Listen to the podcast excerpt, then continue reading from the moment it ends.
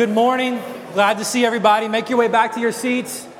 Um, my name is Robert, one of the pastors here at Redemption Hill. And um, along with Chris and Raymond, I want to welcome all of you here this morning, and especially those of you who are guests with us this morning.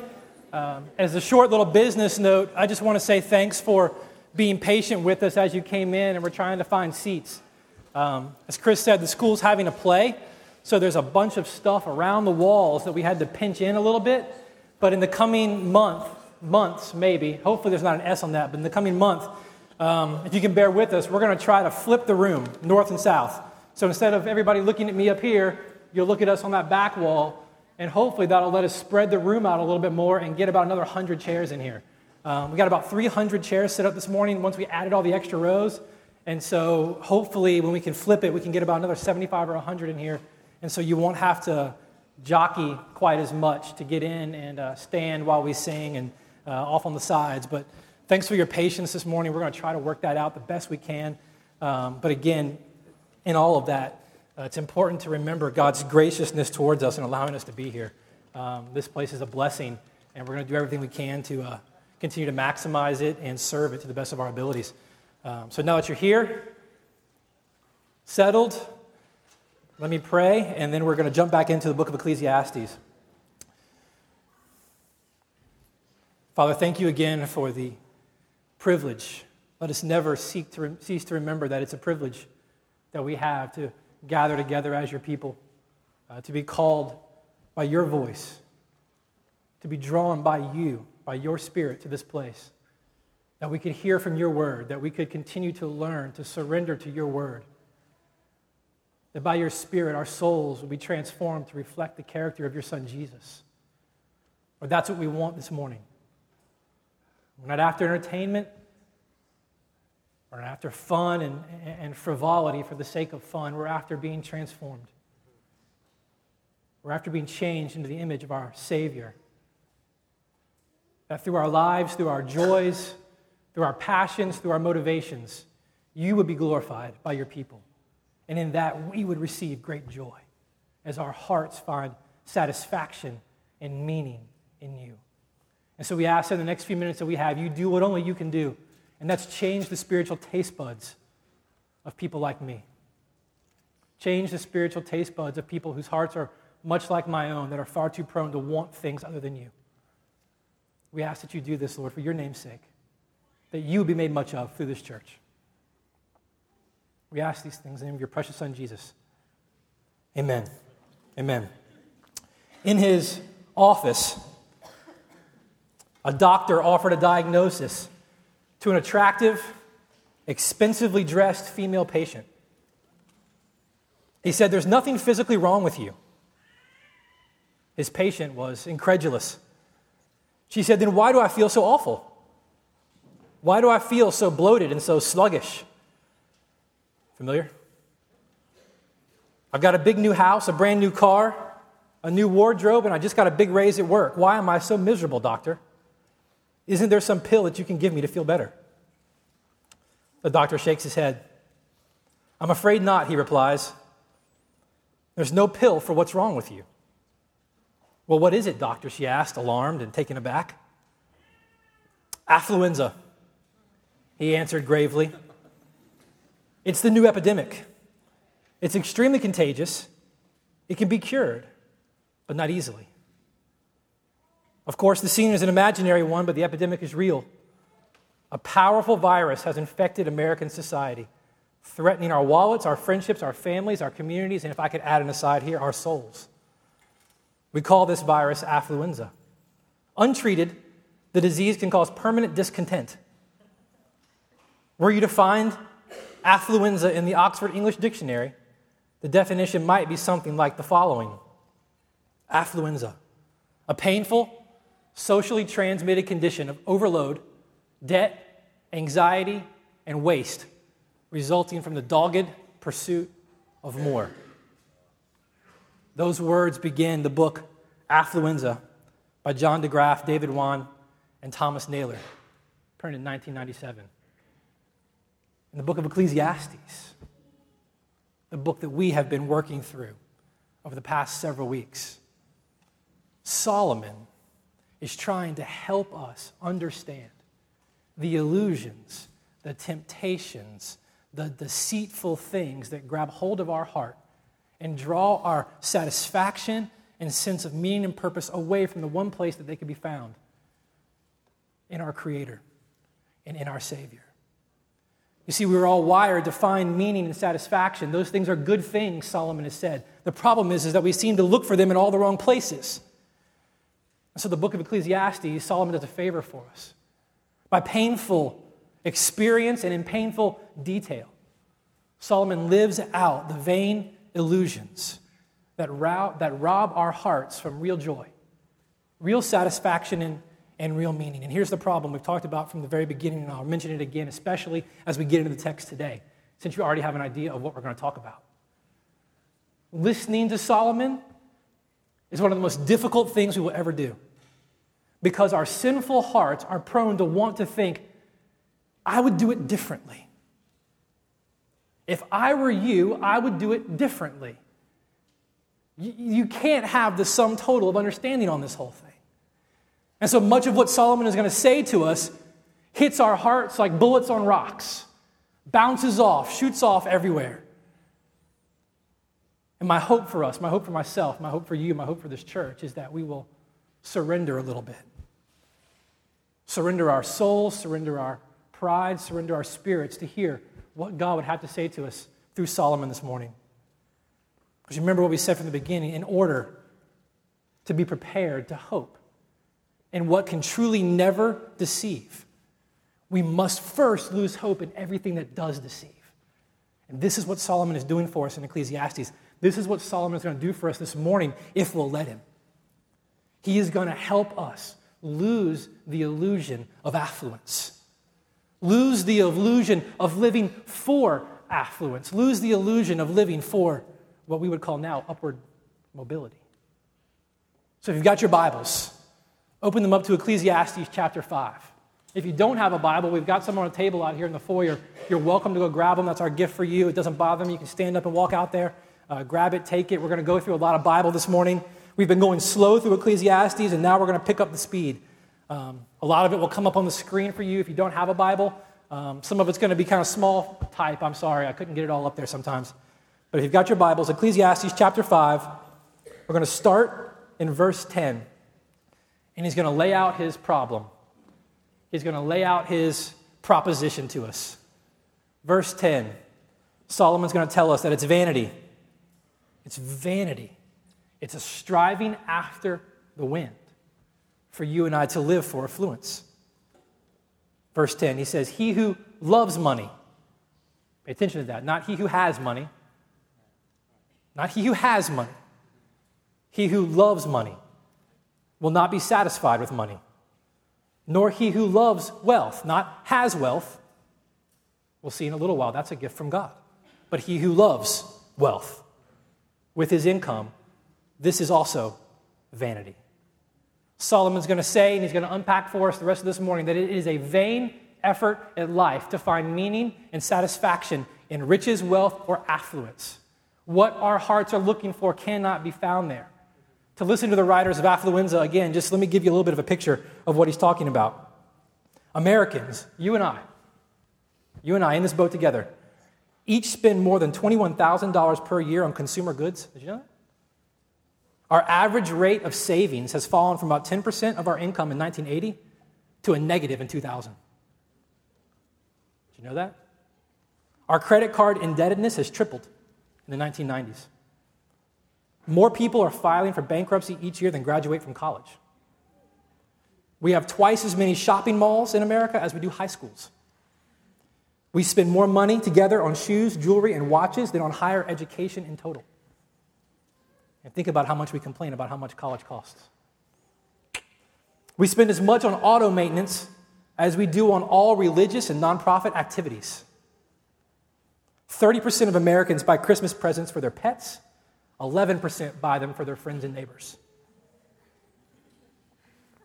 We spend more money for trash bags than 90 of the world's 210 countries spend on everything. 70% of Americans visit a mall each week, That's more than attend any house of worship. Think about what thing has become the image of cultural value. We work more hours than any industrialized nation on earth, yet 95% of our workers say they wish they could spend more time with their families. And a CEO now earns 470 times, 75 times as much as the average worker, a 15 fold increase since 1980. Here's the problem that both Solomon and our lives are reflecting. No matter how much you have, no matter how much you have, the love of those things always produces a desire for more. That's just it. Remember the great line when someone asked Rockefeller how much was enough? Remember that line? He said, Let me think. How much is enough? Just a little bit more. Just a little bit more. Why, Solomon says now, is living for affluence, vanity. Look at verse 11. He's going to just bang out five or six reasons for us why this is vanity. It would be wise for us to listen to them. Verse 11 When our goods increase, they increase who eat them. And what advantage has their owner but to see them with his eyes? Why is it vanity to live for affluence, to live for stuff? Well, people are going to come and take them from you. I mean, look, Solomon is not going to drop any heavy philosophical reasoning on you for why it's vain to live for all of these things. He's going to get really simple. And one of the most clear and obvious reasons why it's ultimately vain, in some sense, to live for affluence is that the more you get, the more people are there to help you spend it. That's just the reality. Watch any celebrity, any athlete, any entertainer in the world today who gets any kind of contract. All of a sudden, friends and family members come crawling out of the woodwork, ready to help spend all that their work has accumulated for them, or all their celebrity ultimately has accumulated for them. And you know what's hard about that? You know what's really tough about that? It makes having real relationships really difficult. We, we, we realized this recently, not because we've struck gold or anything. Um, we don't do this for affluence. But we were introduced to a family just a few years older than my wife and I, kids the same age. But millions and millions and millions of dollars separating our incomes. And as we were talking, two things were beginning to happen. I began to realize how uncomfortable I was talking to him out of fear of thinking that he was thinking that I was only wanting to talk to him because of what he had. Because everybody that we know as mutual acquaintances only spend time with him because of what they have, because of what they can get from that person. And so all of a sudden, I was uncomfortable actually spending time with him because I was thinking, do you think that I'm spending time with you because you've got what I don't have? And now all of a sudden, you think I'm trying to use you like other people. And do you know what was hard for him? He was thinking the same thing. Because the more you have, the more you have, the more people there are that will come and help you eat it and help you spend it. And that's frustrating. It's frustrating. But look at what else he says.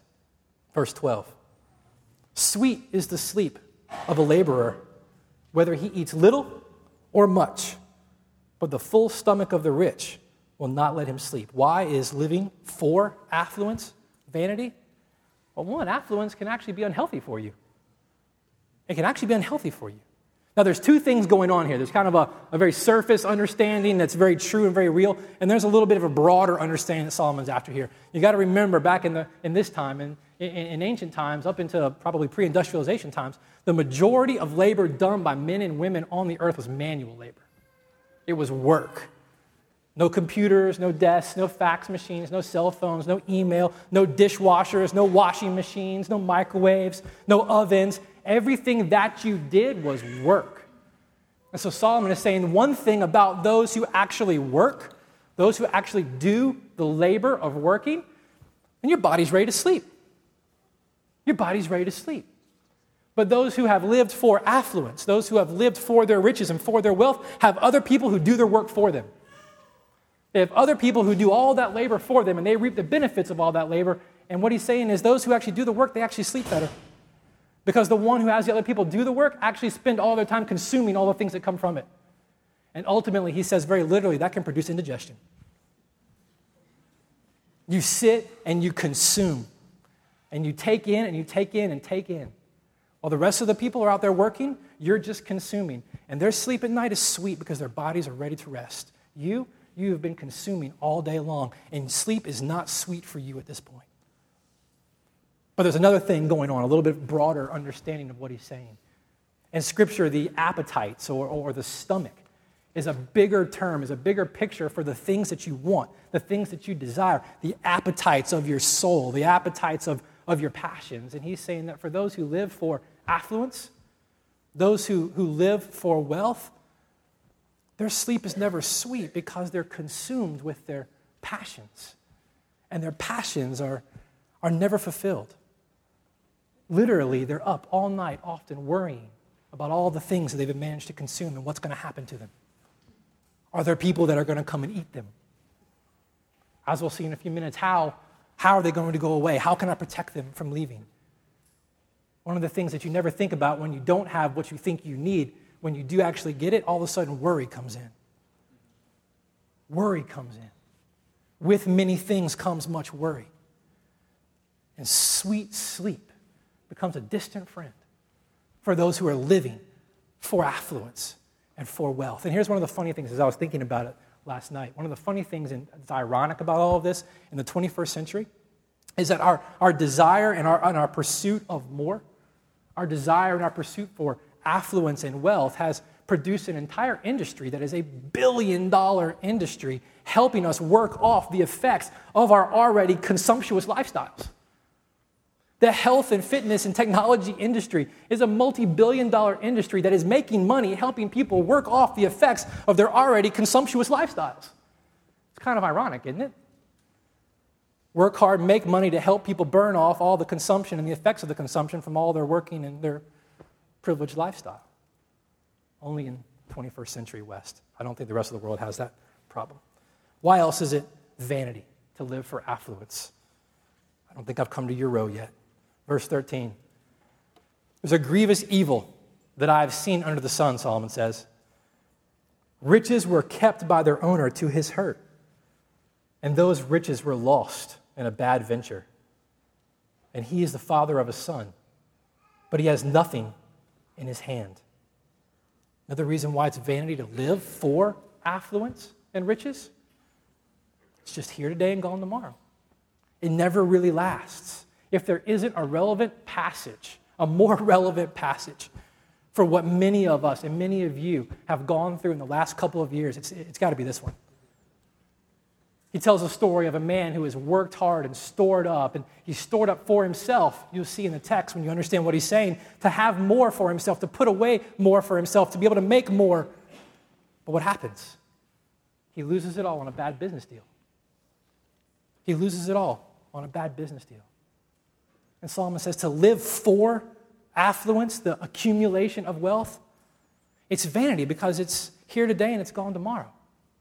How many of you knew exactly what was going to happen with the market before it happened? I want to ask how many of you lost a significant amount of money. I want to ask how many of you have lost a significant amount of money on TV infomercials, either. Oceanfront property in Arizona. yeah, that's a delayed laugh right there the map of the U.S. just went up in heads across the room. Oh, yeah, it's no oceanfront property in Arizona. Yeah, bad, bad business deal.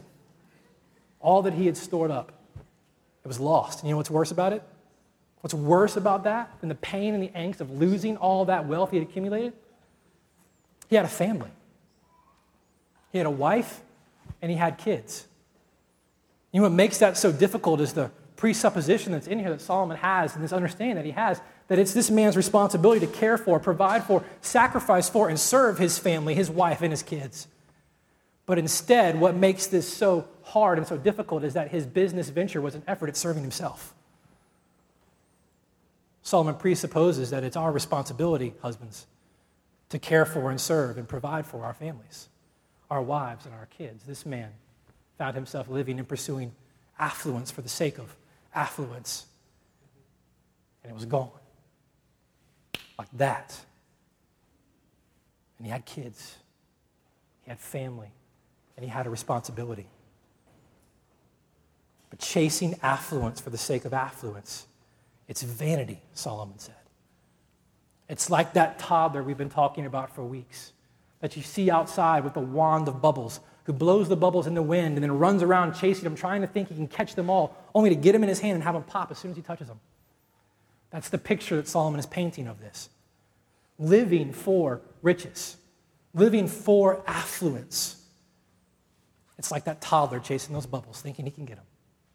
And as soon as you get it and you think that you've got it, it's gone.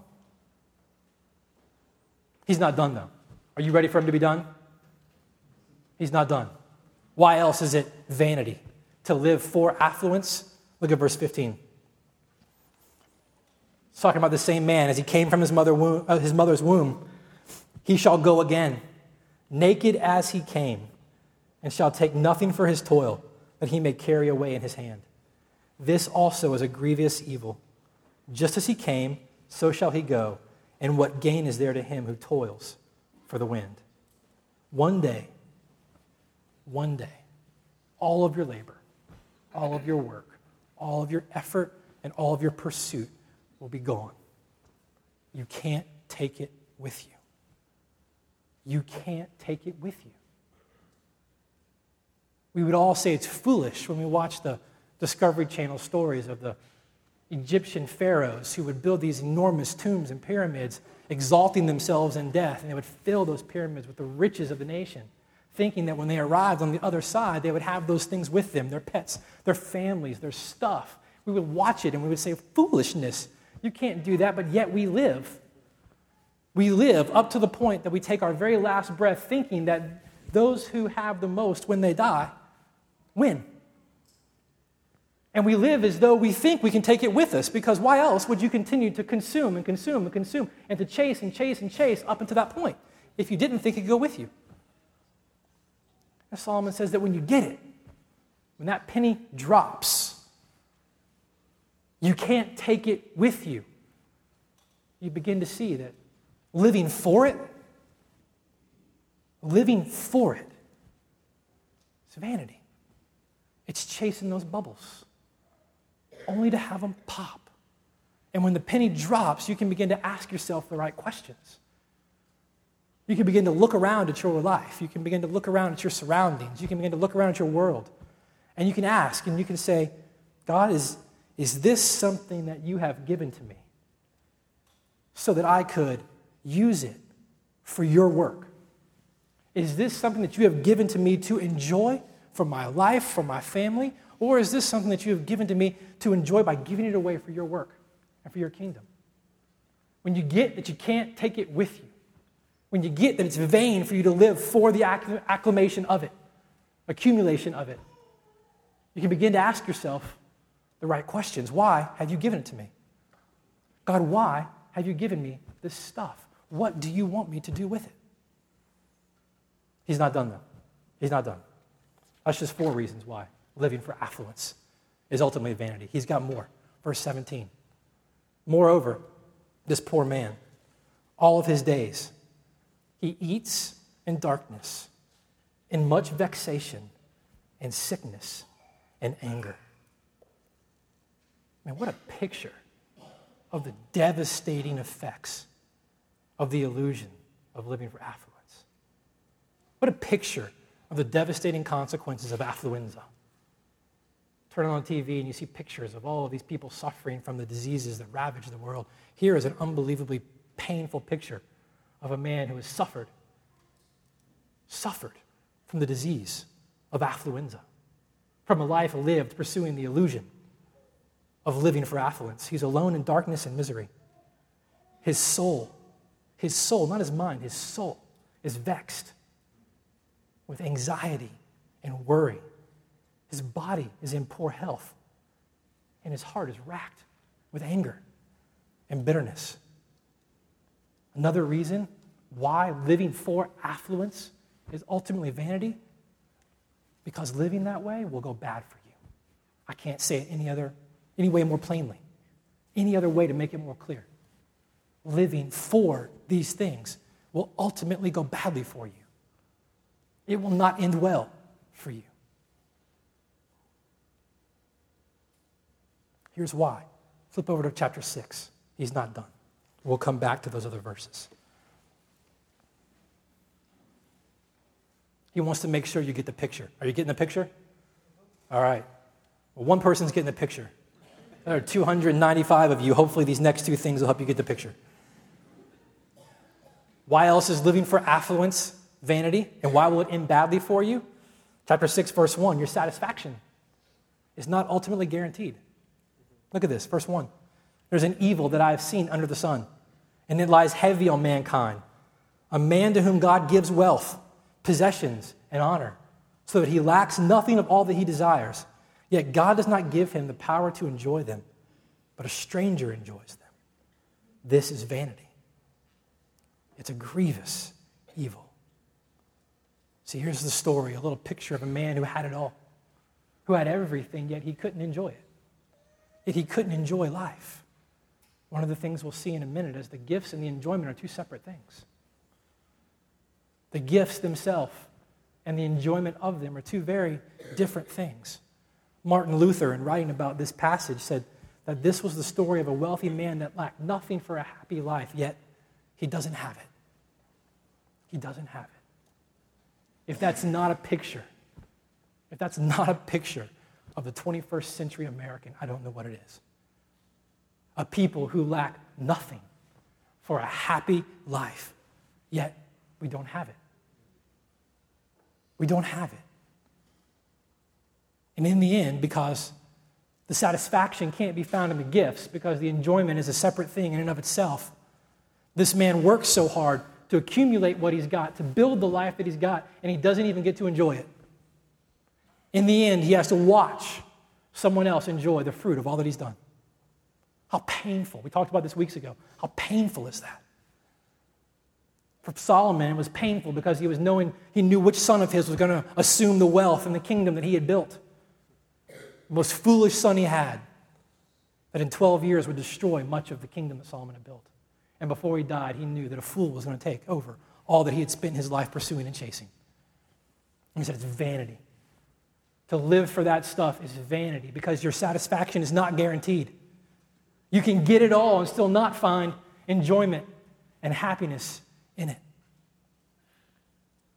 And if that's the case, of all those reasons that Solomon is stacking up story after story, reason after reason for why living for these things is vain, if that doesn't build enough of a case for you,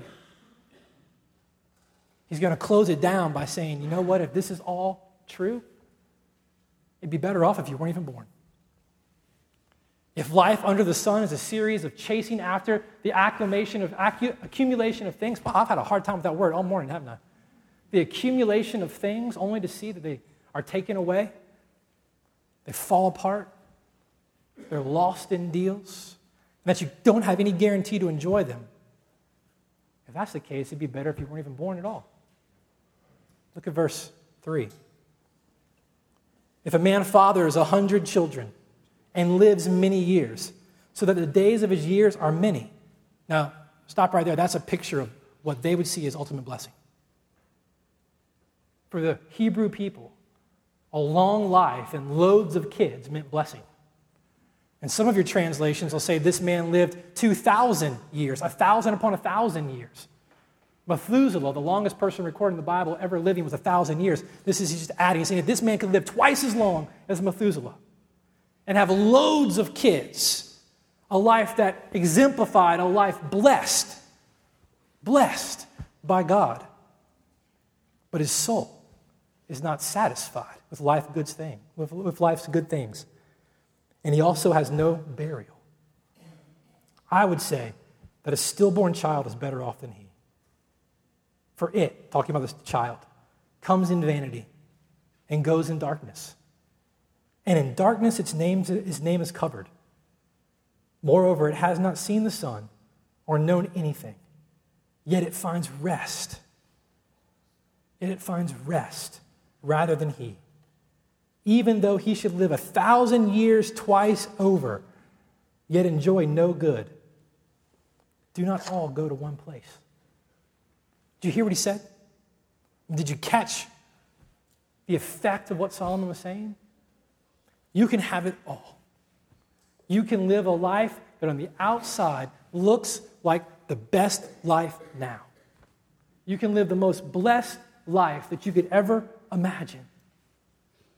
But without the enjoyment of that life, without having true satisfaction in this life, without understanding real meaning and purpose in this life, it would honestly be better off if you had never been born. A stillborn child was better off than you, no matter how long you lived. A child who had not seen the things that happen on this earth, who had not suffered under the hands of other men and women on this earth, who had not had to fight the illusions that chase after our hearts and our desires and our souls is better off than you, who have it all. Who have it all, but no real joy, no real satisfaction, no real meaning, no real purpose. Solomon said, If all you've got is life under the sun, and all that you are living for is the accumulation of stuff, the illusion of affluence, it'd be better off if you'd never been born. This is the story he's painting of a man with a dissatisfied soul. Notice he didn't say that there was more stuff he wanted. He wasn't dissatisfied with his possessions. It was his soul that found no enjoyment. It was his soul that lacked a sense of real meaning and real joy. The illusion of affluence and the illusion of living for those things, the illusion of trying to find meaning and purpose and significance this way ate this man up from the inside out, and he had a hole in the deepest part of his person. And Solomon said, If that's you, be better off. Better off is the child who never had to deal with it at all. He's not done. He may have closed his case for you, but he's not done. Look at verse 7. All the toil of man is for his mouth, yet his appetite is not satisfied. For what advantage has the wise man over the fool? And what does the poor man have who knows how to conduct himself before the living? Better is the sight of the eyes than the wandering of the appetite. This also is vanity and a striving after the wind. So, if it's vain to live for affluence, and these are the reasons why it's vain to live for affluence, will we ever actually be satisfied, Solomon? under the sun, left to this world, left to our own best understanding of the life of, around us and, and how to move forward in it, will we ever really be satisfied then? And this is what he says left to ourselves, no. No. This is the most damning part of the whole thing. Left to ourselves, our hearts and our souls are wanderers, he said. One thing after another, we'll continue to try to pursue finding some sense of real satisfaction and meaning in it. We work, he said, to feed our appetites. But the more we work, the more we want. The more we feed it, the more it grows. Our hearts are a whole lot more like, um, uh, what was that movie or that play? Little Shop of Horrors. Remember? Feed me, Seymour. Feed me. That plant that ate the, ate the blood. The more he would give him, the more he wanted, and the bigger he would grow. And he had to give him more, and he'd get bigger, and he wanted more. And our appetites are a lot like that plant. I wish I knew his name. I don't remember. Some of you probably do. Um, the more we feed him, the more we feed our, our appetites and our desires, the more they grow and the more we actually want. The funny thing he says here is that this illusion, this illusion, this virus, this affluenza, it's not a wealthy person's disease. He said, even the poor. Even the poor struggle with the same thing. Because some would think, well, to avoid that, let's just have less and go here. And that's what some of the people who wrote the book that we started out reading would say. The, the answer to the issue is just to simplify, get rid of stuff, change legislation, make it harder to accumulate. Let's just get rid of things and live simpler. And he said, well, you know what? The same struggle still affects the poor. He's not better off just because he has less things, because those kinds of things don't get down to the real problem. The real problem is our appetites, our desires, our motivations, our passions. Under the sun, Solomon said, our appetites will always wander. They'll always be wandering. They're not faithful to us. They'll always be unfaithful to what's most satisfying and most important. Augustine. One of the most famous quotes you'll hear from St. Augustine is this He said, God has made us for himself, and our hearts are restless. Our souls, our appetites, our wanderers, they're restless, always wandering, always looking, always chasing, always wanting until, until they find their rest in Him. Our appetites will never be satisfied. Our passions will never be fulfilled. Our search for meaning and significance and purpose will never end until our souls find their rest, find their peace, find their joy, find their contentment, find their satisfaction in Him. That's the answer that Solomon is going to point us to back in those verses that we skipped because the answer that the world will give us, the answer that you and I will quickly jump to, it'll never really deal with the real problem. So that book I was telling you about, I read you statistics from. And this is also what they said. With all of this being the case about our nation, with this being the real state of our hearts and the illusion that has gripped us to the degree it has, 85% of people in our country think that our priorities are out of whack. 85% of us think that our priorities are actually out of whack. And 93% think that we're focused, too focused on work and spending money. 91% think we consume more than we need. And more than 50%, this is funny, say we have too much debt. We have a negative savings, but only half of us think we have too much debt. That's funny. I'll have to work on that one. And 87% say that this affluenza, this illusion of living for influence, makes it hard to instill positive values in our kids. this coming from the same people that spend and chase meaning in things the way that we do. Makes it right for a good businessman, doesn't it? The answer that the book proposes is simplify, simplify, simplify. Just change your behavior, change your consumption, change your habits. Good businessman saw an opportunity, didn't he? He said, if that's what people want and this is what they struggle with, let's start a magazine to help people do it. Did you know that Time Warner had sold 400,000 subscriptions to Real Simple before they ever pr- printed a magazine? Help me get rid of all of this. Let me buy an understanding of that. And 400,000 people bought it before they ever printed it. That's the solution. Solomon said, Our hearts, our appetites, they're always going to be unfaithful. They're always going to wander until, until they find their contentment, their satisfaction in God. Go backwards a few verses to chapter 5 and go to verse 18. Look at what he says. What's the answer, Solomon? Come on, say something good to me this morning, Solomon. It's rainy. I'm going home alone. Be nice, Solomon. Behold, what I have seen to be good and fitting is to eat and drink and find enjoyment in all the toil with which one toils under the sun, the few days of his life that God has given him. For this is his lot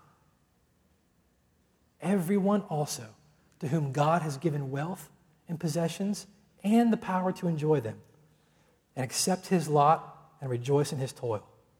This is the gift of God. The answer, Solomon said, is for our wandering souls, our wandering appetites, our wandering desires, our wandering passions to find their rest in God.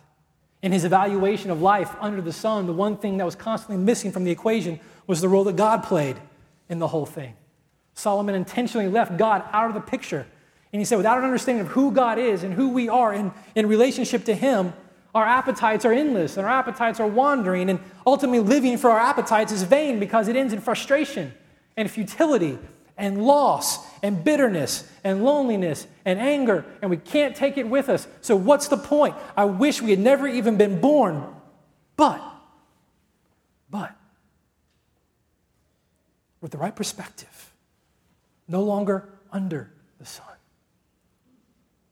lifting our heads above for a minute, our souls can find their rest. Our souls can find that joy. Our souls can find that satisfaction and that meaning they so desperately want in the one in whom we were created to find it in. We were created by God to find our joy and satisfaction and meaning in our Creator, in a relationship with our Creator. And Solomon says, This is the gift of God. Verse 19, don't miss what he said. Here's the gift of God understanding that God is the one who gives all the things that you have. He gives the gifts. He gives the life that you have, the things that you have. He puts you in the very place in which you live. He is the giver of the gifts. Also, He is the one who then gives contentment in this life. See, it's vanity, Solomon said, to chase all the gifts, thinking that in them you'll find enjoyment. In them you'll find satisfaction. In them you'll find meaning. He says, no, no, no, here's, here's the gift. Here's the thing you've got to understand that God is the one that gives those things, and then God is the one that also gives contentment in them. As your soul finds contentment in Him, as the one who gives you the gifts and who can fulfill the hopes and the dreams and the wants that you're desiring, you'll find that He is the one who gives you the capacity to actually enjoy Him. He's the one that actually gives you the capacity to enjoy not only the gifts, but the toil and the lot that you have in this life. He is the one with whom contentment contentment, Paul would later say, becomes great gain. The cure for affluenza, the cure for the, the virus that is eating us apart from the inside out, is satisfaction and contentment in God. Paul will say this centuries later to his protege Timothy. He said, There is great gain, Timothy, in godliness with contentment. You see, what is, what is affluenza? What is the illusion of pursuing affluence? What is the, the chasing of the wandering appetites of our heart if it's not a soul that has lost contentment with God? I mean, what is it if it's not a soul that has lost a sense of satisfaction and contentment in who God is for us and in who we are in relationship to Him, and therefore we have to go chase that somewhere else? I mean, what is the illusion of living for affluence or the virus the writers talked of of affluenza if it's not the good old biblical definition of covetousness? And covetousness is nothing other. Don't get too difficult it's nothing other than a soul that is no longer finding satisfaction and joy and contentment in God, and therefore it has to go look for it somewhere else. That's all it is. And the cure, Solomon says, the cure, Jesus will ultimately say, and the cure, Paul will tell Timothy, is contentment in who God is for us and who we are in relationship with Him. A commentator on this passage said, When contentment in God decreases, covetousness for gain increases. And so our illusions are taking over when we're desiring something so much that we lose our contentment in God. Or we lose our contentment in God so that we start to seek it elsewhere. This is what Paul will call idolatry in Colossians. Put to death, he'll say, what's earthly in you immorality, impurity, passion, evil desire, and covetousness, which is idolatry. The illusion of living for affluence is nothing short of covetousness, which is nothing short of idolatry, because our appetites, our hearts, our souls are seeking their joy and their meaning and satisfaction in something other than God Himself. That is what the root of this problem is. And that is why simply simplifying your life can never change it. Because the problem isn't the stuff. The problem isn't the stuff. The problem is your soul. The problem is your heart. The problem is your appetite. It's looking for what only God can give it in something other than Him. It's exchanging the truth of God for a lie. But where? Where there's contentment, Paul said. Where there's contentment and satisfaction in who God is for us, there, there is great gain. There is great gain. There is great joy. There is great rest. There. In contentment with God, our souls finally, finally find the peace that they're after. And when our souls, when our souls are satisfied in who God is for us, a number of things begin to happen. When we become satisfied in who God is for us, our hearts, our hearts have the capacity to battle the pride that constantly wants to creep up and tell us that what we have and what we've done and what we do is because of our own capabilities. I've got what I've got because of what I've done, not that all that we have is a gift from God. Contentment, contentment begins to do battle with the pride that is so quick to spring up in our hearts. Contentment in God for who He is keeps us from, from making the gifts that God has given us something more than He desired for them. When we're content and satisfied in God and who He is for us, the things that He brings into our life, they're just the gifts that He's given us, and we can ask ourselves, what do you want me to do with them? We can work hard to honor Him, to do the things He's called us to do, to, to, to, to, use our wisdom, to use the intelligence, to use the breath that He's given us, to do the work that He's called us to do. And when you do that, oftentimes good things begin to happen. You might get raises, you might actually do well. But when your soul, your soul is satisfied by God, the things that He brings into your life come with a proper perspective. It battles the pride that you think you brought them in with, and it battles the battles the covetousness, and it battles the lie that these things are where the satisfaction is found. Contentment is a powerful, powerful, powerful thing. So here's what I'm going to do this morning. I'm going to call you to respond in a few ways. You respond to Scripture every week in a series of ways, but I want to explain them to you this week. I want to explain them to you and how they relate to what Solomon's saying this morning. The first thing I'm going to call you to do when I stop talking is to reflect. To reflect on the case that Solomon has built in this section of Ecclesiastes and to repent.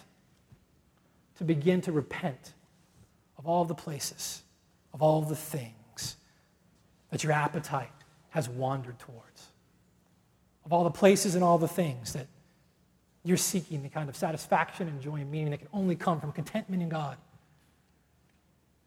Repent of the illusions of living for affluence. I want you to ask yourself where do you see? Where do you see this virus? Where do you see this affluenza eating away at your heart? You know where it is. I don't. Be honest with yourself. Be honest with God. Where do you see it? Eating away at your heart. And I want you to repent.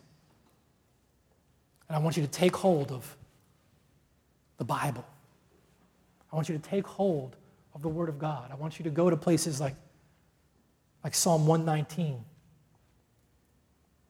And I want you to cry out like David did when he said, Lord, incline my heart to your testimonies and not to worldly gain. I want you to pray to God. I want you to pray that prayer to God. Recognize where it's eating you up. And go to God and say, Change my heart, change my taste buds. Lord, I want to be content in you. Help me to see where I'm not. Help me to see what it is about you that I fail to trust and fail to find satisfying. God, change my taste buds. Change the taste buds of my soul. Lord, do battle. Do battle in my heart. Lord, I want to find joy. I want you to reflect and I want you to begin to repent. I want you to be able to say with Paul that godliness with contentment is great gain. Say to your soul, there's great gain in contentment with God. There's great gain in satisfaction with God. There's great gain in being satisfied in who God is for you. Do battle. Do battle with the places of dissatisfaction in your soul. And when you leave, continue to do battle.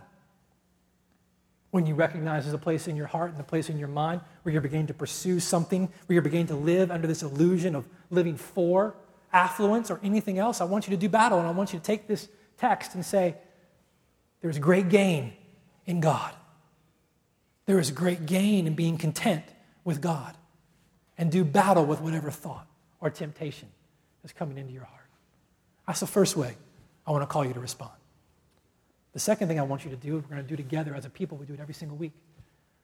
And that's as we take communion, remembering the, the body of Jesus Christ broken on our behalf, the blood of his body poured out to cover the life that we live chasing after the illusions, to pay the price for the life that we live chasing after something other than God to satisfy us.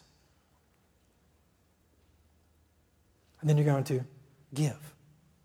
As a people, if this is your home, we're going to call you to respond as we take communion to give of your tithes and your offerings.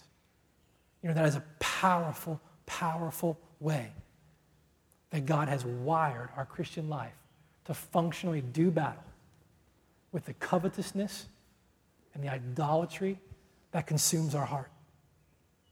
When we understand that He is the one who owns everything, and everything that He gives to us is by His grace, and it's a gift to us, and we're to ask Him, what are we to do with it? Giving back to Him what He has asked of us for the purpose of forwarding His work on this earth becomes a great joy. And it loosens our grip on the things around us.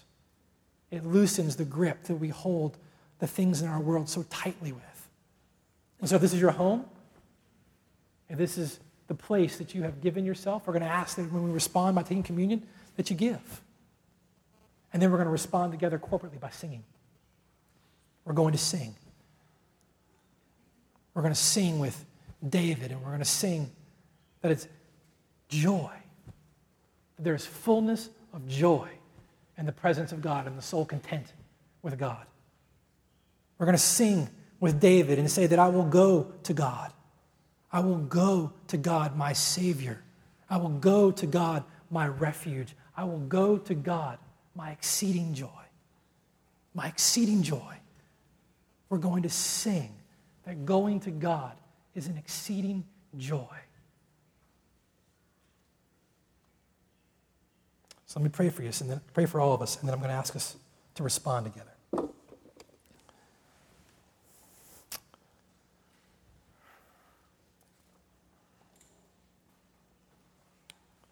God, your words through Solomon are hard.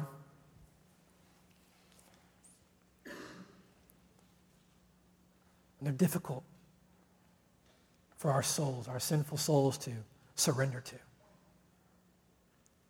Lord, but we ask that your spirit and your grace lay an axe to the root of this thing. Lord, my heart is so easily illusioned by the things of the world, Lord. I, I so easily chase after, chase after affluence. I find myself so easily living for it rather than enjoying with contentment what you've given me in this life. Rather than feeling grateful and contented with you. Rather than seeking after you, rather than pursuing you. I so easily pursue other things. God, we ask that you just rearrange the appetites of our soul, rearrange the passions of our heart. What, Lord, what could honor you more? I mean, what could honor you more and bring you more glory than to acknowledge that in you, in you is fullness of joy?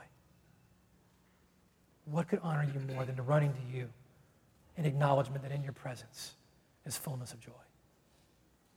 So we ask that you do that in our hearts this morning. Lord, heal the places in our souls where the affluenza virus is eating us alive. And help us learn to find our satisfaction and joy in you and to do battle with that thing as often as possible. Lord, we ask this that you would be glorified in our lives, that your name would be made great, and that people would see a community of people whose lives are satisfied in you. Are satisfied in you. Amen.